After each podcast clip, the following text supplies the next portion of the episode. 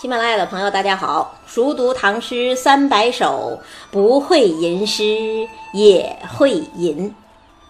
今天跟大家分享王维的五言律诗《送子周李使君》。万壑树参天，千山响杜鹃。山中一夜雨，树苗百重泉。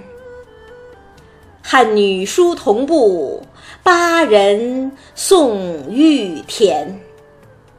文翁翻教授，不敢以先贤。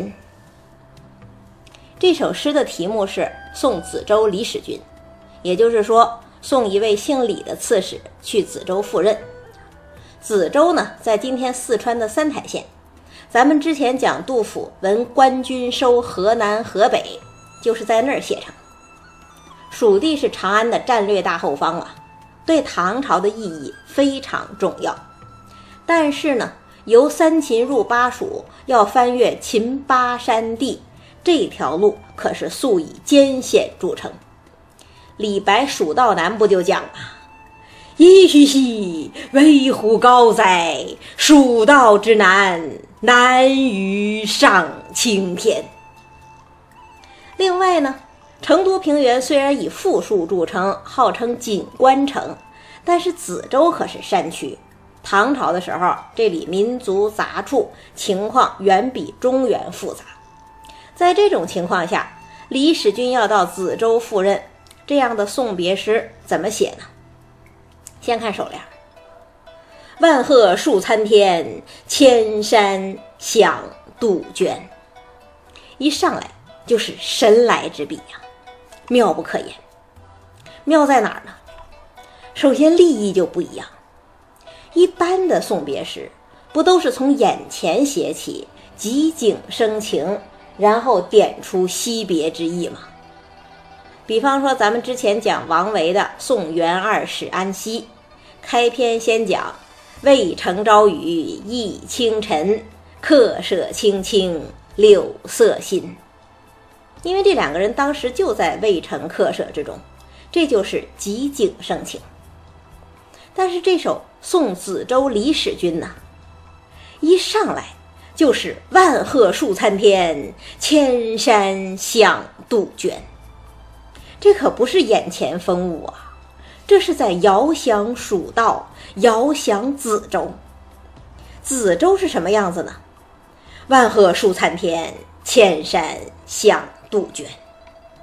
这句话气魄真大，万壑千山，层峦叠嶂，满眼高耸入云的古树，满耳响彻群山的鹃啼，真让人觉得目不暇接呀。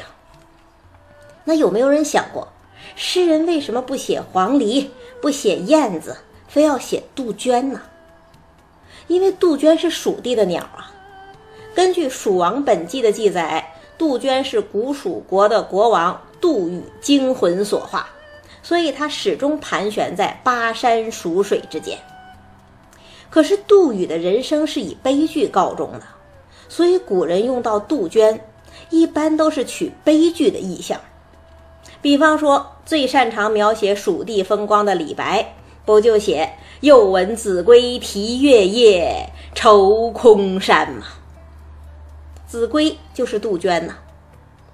那王维这句“万壑树参天，千山响杜鹃”，有没有悲剧色彩？完全没有。他用一个千山做背景，再用一个响做音效，一下子就改变了杜鹃啼血的固定印象，把一只小鸟都写得气势磅礴。那千山有气势，大家都能理解。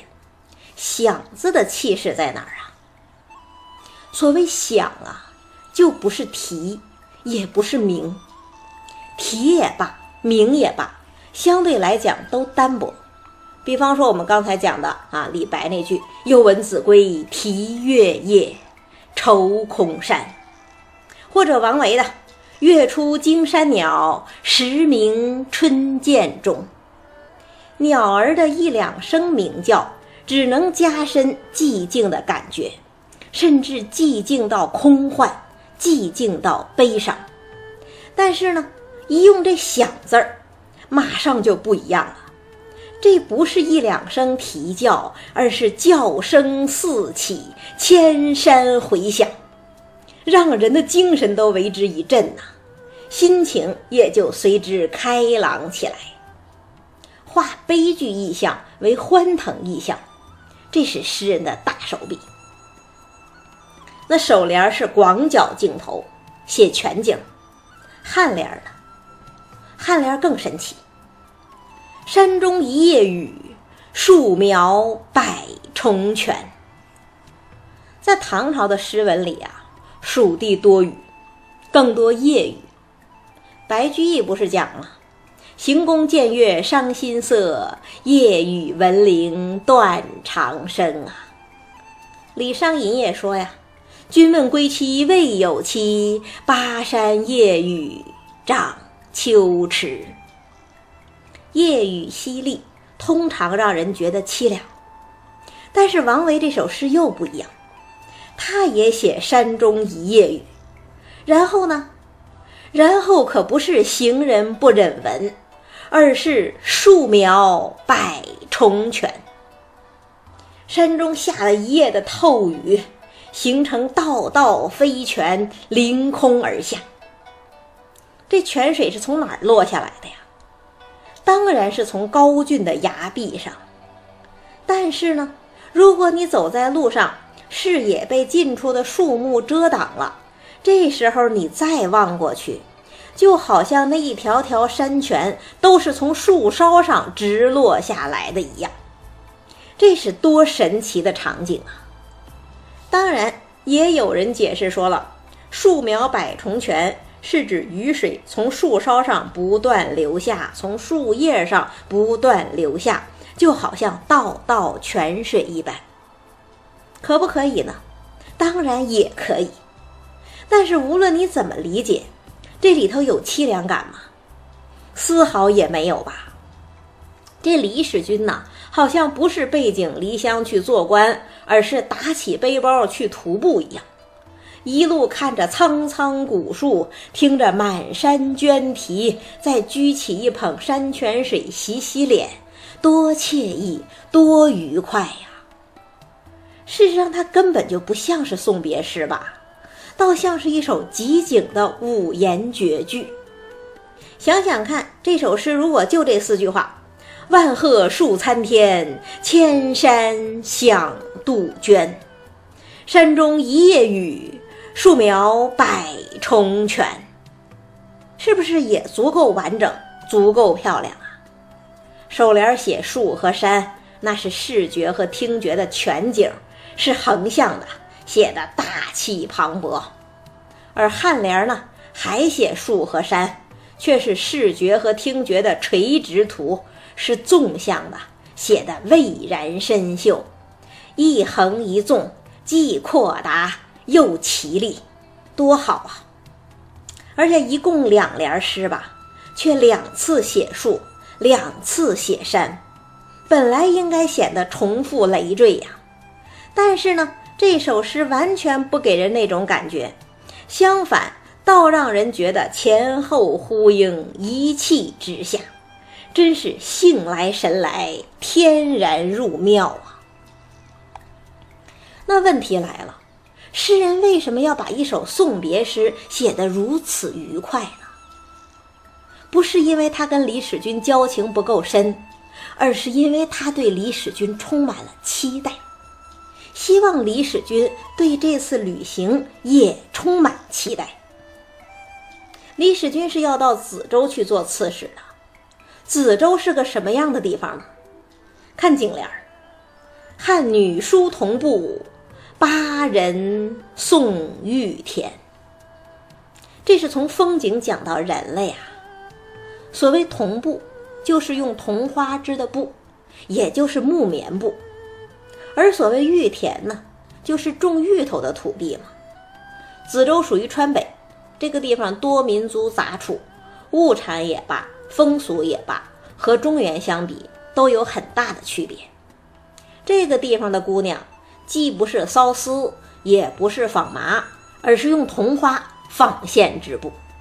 这是非常特别的一种布。从秦汉时代起，桐布就是川北特产，每年都要缴纳中央充当贡赋的。这就是汉女梳桐布。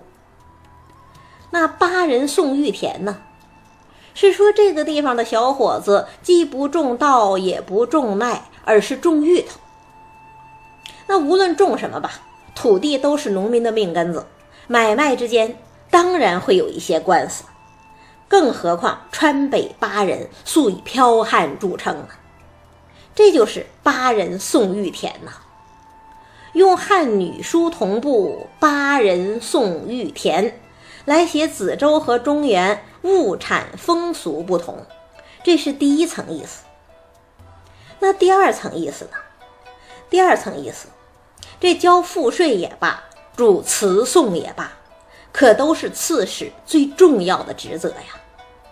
李使君到了梓州，就要处理汉女梳桐布、巴人宋玉田的工作了，催交赋税、处理官司，这样的工作本来挺复杂，更何况还是在梓州这样一个民族杂处、风俗剽悍的地区呢，它一定更难做。可是大家觉得有没有沉重感呢？一点沉重感也没有吧，因为这两句诗写的太诗情画意了。诗情画意在哪儿呢？就在汉女与巴人，也在桐布与玉田呐。大家要知道，木棉花是火红的呀，而芋头花呢是雪白的。汉女巴人的打扮又是五彩缤纷的，富有民族风情的。虽然诗人并没有写这些，但是呢，他把汉女巴人、桐布玉田这么一并列，我们已经自动脑补出一幅最美的风景画，也是一幅最美的风俗画了。所以大学者王夫之就讲啊，这两句一似景语，就是虽然不是当风景来写的，但是呢却有风景画一样的美感。这样的描写一下子就把李使君即将面对的艰巨工作给浪漫化了，甚至让人觉得这真是一桩美差呀。那诗人这么努力地写梓州风景之美、风情之美，到底是为了什么呢？看尾联，文翁翻教授，不敢以先贤。这文翁在蜀地可是个大名鼎鼎的历史名人，他本来是江西人嘛，从小好学，通晓春秋。西汉景帝的时候到蜀地担任郡守，那个时候蜀地还非常野蛮落后，但是文翁到任之后，兴学堂、举贤能、修水利，一下子把蜀地变成了文明富裕的先进地区。以一人之力改变一个区域的风貌，这个贡献不得了。所以班固修《汉书》、写《循吏传》，就把文翁排到了第一位，而且说至今巴蜀好文雅，文翁之化也，是中国古代官僚的典范。那这两句话加在一起是什么意思呢？王维是说，当年文翁入蜀，翻新教化，你去了可要向他学习，加油干呐！千万不要倚仗先贤已有的成果，觉得梓州无事就无所作为了。把李使君和文翁相提并论，这本身就是对李使君很周到的恭维。但是呢，又加上一句不敢以先贤，算是一种殷勤的劝勉。这样一联送给一个即将赴任的官员，几乎就是诫勉谈话呀，但是谈的委婉得体。而且这样一劝慰，前面的描写也就都有了着落。原来王维那么费心费力，是想让李使君爱上梓州的土地和人民，在那里鞠躬尽瘁，大展宏图。这样一来，这首送别诗一下子就不一样了吧？它不像一般送别诗那样只写离愁别恨，而是关心着国家大事、民生疾苦，立意非常高远，格调也非常高昂，但同时呢，又写得明快爽朗，美不胜收，让人觉得不假不空，别开生面。再读一遍：万壑树参天，千山响杜鹃。山中一夜雨，树苗百重泉。汉女梳桐步，巴人送玉田。文翁翻教授，不敢以先贤。辋川平原的雨是宁静的，梓州山林的雨是绮丽的。那唐朝那些专门安置被贬官员的蛮荒之地，又会下怎样的雨呢？下一期跟大家分享柳宗元的《登柳州城楼记张汀风帘四州》。